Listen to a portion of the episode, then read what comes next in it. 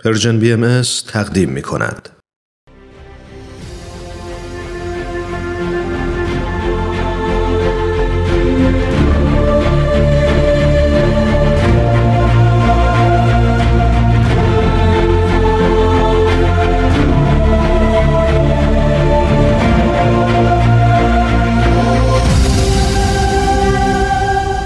چشمه خورشید نگاهی به آثار حضرت باب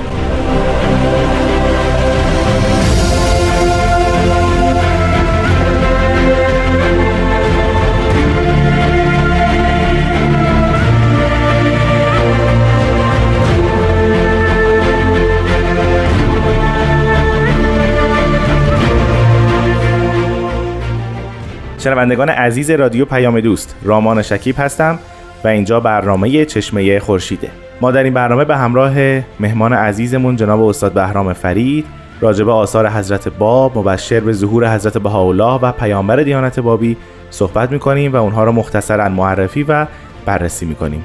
مانند هفته های گذشته از شما دعوت می‌کنم به برنامه چشمه خورشید گوش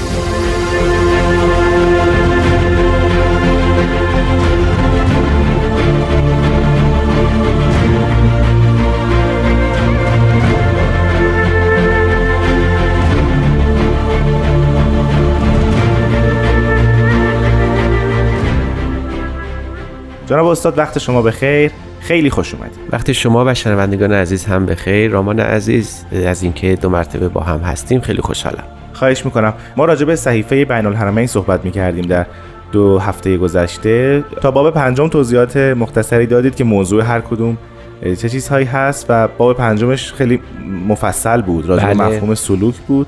و نکته بسیار جالب و ظریفی توش اشاره کردید که راجع به مقام زن حضرت اعلی بله بله. حضرت باب صحبت کردن. در باب ششم و هفتم چه موضوعاتی مورد بحث قرار می‌گیره؟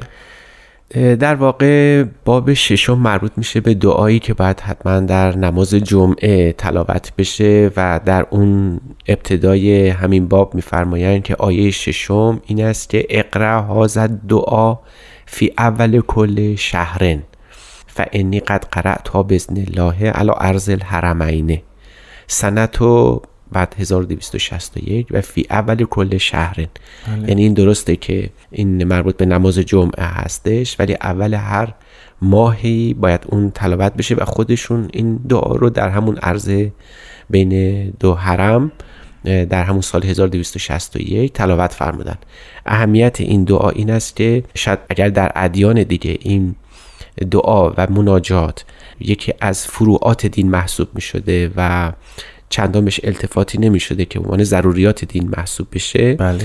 ولی در ظهور حضرت باب مقام دعا و مناجات یکی از شعون آیات محسوب میشه. همطور که پیش از این عنوان شد و یکی از ارکان مهم حیات روحانی هر فرد محسوب میشه. از این رو در این دعا هم به همین جنبه های از زندگی روحانی فرد اشاراتی هست. علاوه بر محتوایی که ذکر فرمودین چه ارتباطی هست بین نماز جمعه و این دعا و اینکه چرا جمعه چه ارتباطی اینجا پیدا میشه بین اینها. در حقیقت دو تا نکته در روز جمعه در مسورات اسلامی وجود داره. یکی اینکه انتظار ظهور قائم در همین روز محسوب می شده بله. و روز مبارک بوده و در اندیشه الهیات بابی روز جمعه روز استقلاله. و برای همین بهترین جا یا بهترین روز هست برای اینکه انسان به حیات روحانی خودش یک سر و سامانی بده. و شاید هم این سامان بخشیدن به زندگی روحانی از طریق دعا و مناجات فردی صورت می‌گیره. شاید یکی از بحث های حضرت باب در خصوص دعای روز جمعه این است که دیگه نماز جمعه بعدها ملغا میشه. بله. و به صورت اجتماع دیگه تلاوت نخواهد شد و کاملا فردی است. و این در آثار حضرت باب دائما این نکته گوشزد میشه که اگرچه فرد به عنوان عضوی از هیئت اجتماعی نظام اجتماعی جامعه مدنی مهم هست ولی بنیانهای حیات روحانیش در فرد صورت می‌گیره.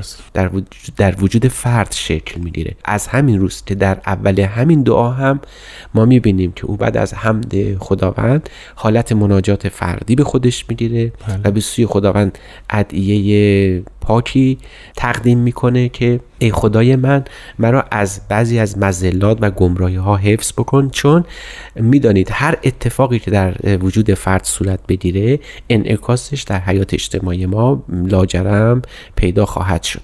از این روز که این سلول واحد باید درست شکل بگیره تا بتونه هیچ ضرری و زیانی یا هیچ منقصتی نسبت به اجتماع در او پیدا نشه. از این روز که باب خیلی خیلی به مقام دعا و دعای فردی اهمیت دادن چنانکه یکی از ابواب این کتاب بزرگ رو اختصاص به همین مقوله دادن. ما در آثار باهایی هم با این موضوع مواجه هستیم که نماز به صورت جماعت دیگه تلاوت نمیشه و فرد تکیه بیشتر بر روی فرده. بله همینطور چه اتفاقی میفته از ظهور حضرت باب که اینقدر مقام فردی پیشرفت روحانی فرد مد نظر قرار می‌گیره؟ چرا در ادیان گذشته و در دوره های پیش این تکیه روی فرد نبوده؟ در حقیقت باید گفت که بوده. یعنی تمام ادیان روی این عنصر تاکید دارن. اما در دیانت اسلام برای اینکه وحدت جامعه محفوظ بمونه و قوام بیشتری بگیره نماز جمعه تدوین شده. بله. و البته حکمت های دیگه هم حتما داره. اما در دیانت بابی این فرد هست که محرک اصلی است.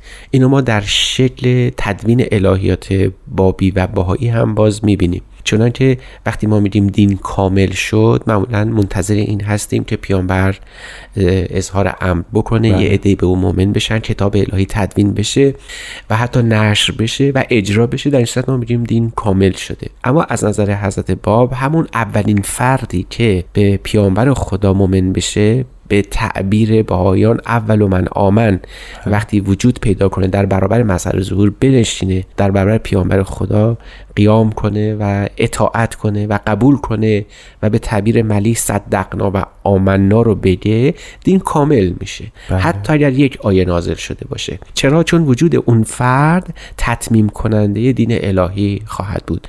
یک فرد هست نمی‌تونه قیام کنه یک فرد هست می‌تونه تاثیر در جامعه خودش چنان بگذاره که انقلابی در اون جامعه پیدا کنه. فعل حقیقه شما اگر به تاریخ هم رجوع کنید می‌بینید حضرت محمد همین که با اول من آمن خودش حالا به تعبیر اهل تشیع حضرت علی روبرو شد و دین خودش رو به ابلاغ کرد بله. واقعا دین اسلام شکل گرفت و پیدا شد و حتی می‌تونیم به کمال خودش رسیده بود ما بقی برون تراویدن این کمال خارج شدن این کمال و زمان ظهور این کمال دین هست که به خودش اختصاص میده.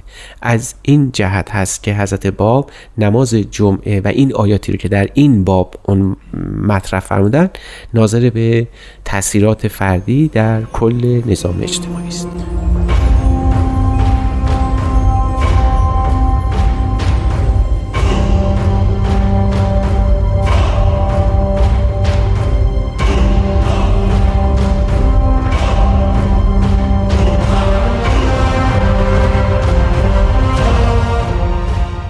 شنوندگان عزیز به برنامه چشمه خورشید گوش می‌دید که ما امروز راجع به صحیفه بین الحرمین از آثار حضرت باب صحبت می‌کنیم. جناب فرید اگر مطلبی راجع به باب ششم این صحیفه نیست ما وارد باب هفتم بشیم و محتوای اون. بله باب ششم رو بعد هر کسی خودش مراجعه کنه به این مناجات به این دعا و فواید اون رو پیدا کنه. بله خواهش می‌کنم. ما در باب هفتم با چه مطالبی روبرو هستیم؟ باب هفتم تثبیت عهد و میثاق منتها در یک سمبولی به اسم زیارت امام حسین. می‌فهمن الباب و سابه فل آیت سابعه ان تب حکم ما نزل الیک الان من کتاب کریم. و اما ما قد سألت عن علم دخول حرم الحسین. یعنی در واقع کتاب الهی برای تو نازل شده و این سوال کرده بودی که ما چگونه باید وارد حرم امام حسین بشیم و چه آدابی رو باید رعایت بکنیم اینجا حضرت باب به دو نکته اساسی اشاره دارن. یک اینکه مقام امام حسین حائز چه اهمیتی است. چون ما می‌دانیم که بعدا ظهور بعد یعنی ظهور هست بالا تحت عنوان رجعت حسینی مطرح بله، میشه. بله. و هرچرا که حضرت باب در مورد اهمیت امام حسین گفتن بعدها انعکاسش در ظهور حضرت بالا وجود داشته و به بالمشافهه دیده شده. اما نکته دوم این است که حضرت باب در ضمن این اثر نوع زیارت بالاسری ها رو نکوهش کردن. یک مجادله ای بوده بین شیخیه و مخالفان او که معتقد بودن که اهل تشیع معتقد بودن ما نباید بریم بالای سر قبر امام حسین اونجا دعا کنیم چون احترام نداره و یک نوع بی احترامی است نسبت به این حرم. اینا عادت داشتن که برن پایین پای امام حسین و زیارت رو تلاوت بکنن. و به همین خاطر بود که اصطلاح بالاسری پایین سری ها مطرح شده بود. حضرت باب در اینجا به جانب پایین سری ها رأی صادر کردن و بعد هم فرمودن که نریم بالای سر و این دعا رو بخونیم. حالا جنبه سمبولیک داره. بله.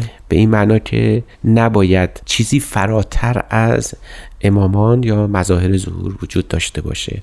حتی آداب ظاهری ما در زیارت هم جلوه از اون باورهای ماست. حالا ما با خود این باب و اینکه آداب زیارت چیست رو می‌تونیم در یک برنامه های مفصل تر بله، دیگری تعقیب کنیم. اما اصل داستان این است که شاید هست باب خواستن به ما نشون بدن که مهمترین اصل اعتقادی. بعد از توحید و نبوت مسئله عهد و میثاق الهی است که امامان شیعی جلوه از اون عهد و میثاق الهی است. آیا حضرت باب مفهوم عهد و میثاق رو متفاوت توضیح میدن نسبت به ادوار گذشته؟ یا همون عهد و میثاق رو توضیح میدن؟ در واقع بله تفاوت بسیار زیاده.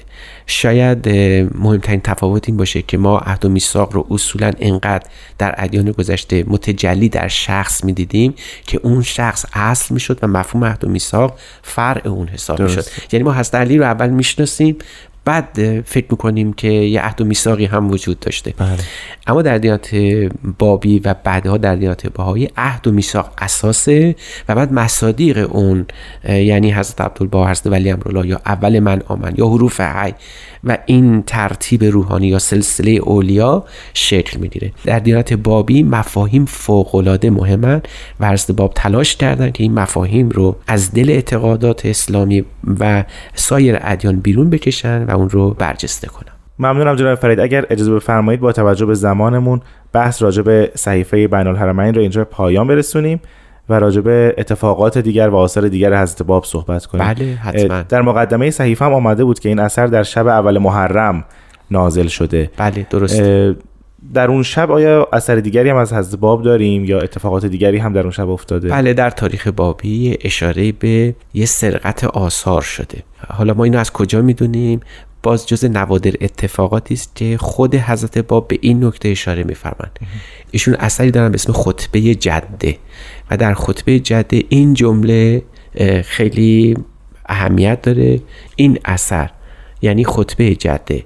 در بازگشت از سفر هشت در ورود به شهر جده نوشته شده و در اون این نکته اساسی و این نکته قابل بررسی عنوان شده. حتی قد سرق سارق فی ارز الحرمین فی منزل سالسه کل ما کتب الله فی السبیل. لیلت الاول من السنت الاول اهدا و ستینه بعد معتینه یعنی رسیدم به جایی که نهایتا یه سارقی در عرض حرمین در منزل سوم هر آنچه را که خداوند در راه نوشته بود یعنی در سفر حج نوشته بود در همون شب اول از سنه اول در تاریخ 1261 سرقت کرد. یعنی حضرت باب در اون منزلی که سکونت کرده بودند در همون شب اول محرم که سومین منزل از طی طریق بود؟ یه سارقی از بادیه از بیابان ظاهر میشه دوان دوان میاد و خورجینی که توش آثار الهی بود اون رو بر میداره و میدزده و میره. که حتی خادم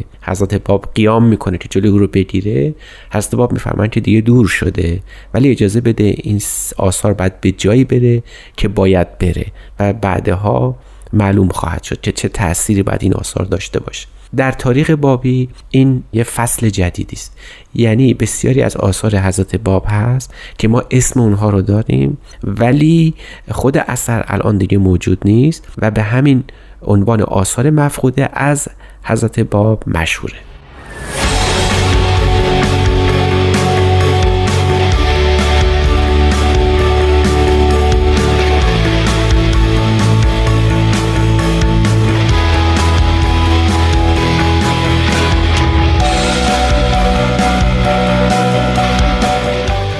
استاد در مورد آثاری که از حضرت باب دزدیده شد سوال من اینجاست که آیا ما لیستی از اسمهای اون آثار داریم که چه, کدوم یکی از اون دست خطا و بله دزدیده شده؟ بله خوشبختانه ما به لطف فهرستی که خود حضرت باب اشاره کردن ما برخی از این آثار رو اسامیش رو داریم. نخستین اثر می‌فهمن ثم کتابون فلمشکات عن المصباح المصباح من المصباح فل یعنی اسم اثر شرح مصباح. حالا این مصباح اشاره است به اون آیه قرآنی الله بله. نور و سماوات والارض که مثل نوره که مشکاتن و اینو توضیح دادن. به عبارت دیگه این اثر احتمالا شرح اون آیه معروف اسلامی است. اما حضرت باب نه تنها در این اثر در یک اثر دیگری هم باز این آیه رو توضیح دادن که خوشبختانه اون اثر وجود داره. یعنی حداقل ما دو تا لوح از هست اعلی داریم که شرح این آیه مبارک بله، است. بله. یکیش گم شده و یکی دیگرش در دسترس هست. اون یکی کجا نازل شده؟ اون دومی در ماکو نازل شده و بسیار مختصره اما حاوی نکات بسیار برجسته است که ما اگر فرصت کردیم در برنامه آتی اشاره به اون خواهیم کرد بله حتما از اسماء آثار دیگهشون ما یه شرح قصیده هست شرح بله. قصیده همیری که این شخص همون سید اسماعیل معروف که در قرن دوم زندگی می‌کرده 105 تا 173 هجری قمری زندگی می‌کرده و شاعر بسیار معروفی است و شعر او کاملا ایدئولوژیک بوده یعنی در استخدام برجسته کردن یا مقام بزرگ یا تنویر مقامان امام های شیعی بوده این شاعر دیوانش خوشبختانه جمعآوری شده و چاپ شده و یک قصیده معروفی داره به اسم قصیده عینیه که احتمالا حضرت باب همین قصیده که در وصف امامان شیعه هست رو توضیح و شرح کردن. استاد به طور کل چند تا اثر در اون شب به سرقت رفت طبق فهرستی که هست مثلا یکی از آثارشون خطبه های 17 گانه است بله. که حتی موسیو نیکولا اون مورخ فرانسوی هم فهرست اونها رو گفته مثلا مصیبت حسین سه تا نامه در طریق مکه خطبه عید فطر بوده و چند اثر از این نوع خود حضرت اعلی میفهمان من خطب سبعت اشر یعنی بله. خطبه های 17 گانه باز اثر دیگری هست به اسم شرح آیت الکرسی و آیت الکرسی همون آیه معروف یعنی آیه 255 تا 257 سوره بقره است. بله. و می‌دانیم که سید کاظم رشتی این آیت الکرسی رو خودش به صورت مفصل شرح کرده بوده. و احتمالا از حضرت باب هم دوباره خواسته شده که به عنوان باب قائم آل محمد این اثر روی توضیح بدن. اثر بعدی صحیفت الحج هست که 14 باب داشته و حضرت باب به تفصیل اون رو توضیح دادن و صحیفه خمس و عشر دعا هست. بله. یعنی دعاهای 15 گانه و وقتی که اینها رو کنار هم می‌ذاریم شاید یک مجموعه دو جلدی از آثار هست باب رو تشکیل می‌داده. تخمینیست که ما می‌زنیم ولی پیداست یک تعدادی از آثار بزرگ ایشون رو ما متاسفانه از دست دادیم. خیلی ممنونم از شما جناب استاد بهرام فرید. به وقت برنامه ما امروز به پایان رسیده. ما در هفته آینده راجع به آثار حضرت باب بیشتر با هم صحبت خواهیم کرد. بله متشکرم از شما و حوصله شنوندگان محترم. خواهش می‌کنم. شنوندگان عزیز از شما بسیار سپاسگزارم. تا هفته آینده خدا نگهدار.